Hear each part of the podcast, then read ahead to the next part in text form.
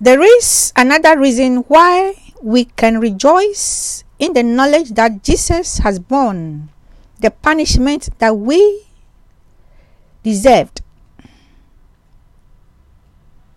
We can rejoice in the knowledge that Jesus had borne the punishment that was due us. Forgiveness and healing go hand in hand. The Bible says that he who never broke a single law of God was wounded for our transgressions. He was bruised for our iniquities. The chastisement for our peace was upon him, and by his stripes we are healed. Isaiah chapter 53, verse 5. Do you see how healing and the price for our forgiveness are so closely intertwined in God's word? Many today are struggling to heal themselves from their sicknesses. Many today are struggling to heal themselves from diseases, mental dysfunctions, and addictions. I want to announce to you today that our part is to receive forgiveness from Jesus and to believe that we are forgiven every day. Every single day.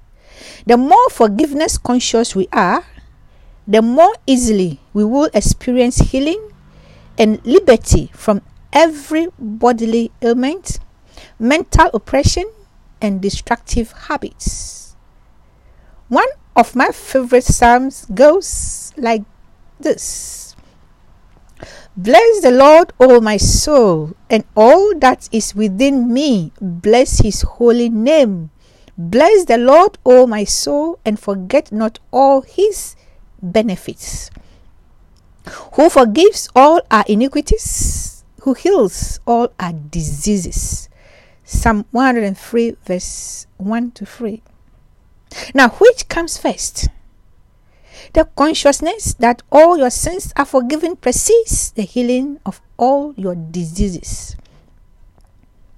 Which is why I'm saying to you that's forgiveness and healing go hand in hand.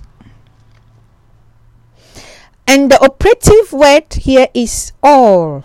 Some of us are comfortable with receiving partial forgiveness in certain areas of our lives, but we refuse to allow Jesus' forgiveness to touch some dark areas in our lives areas that we can't let go of and that we can't forgive. We can't forgive ourselves for.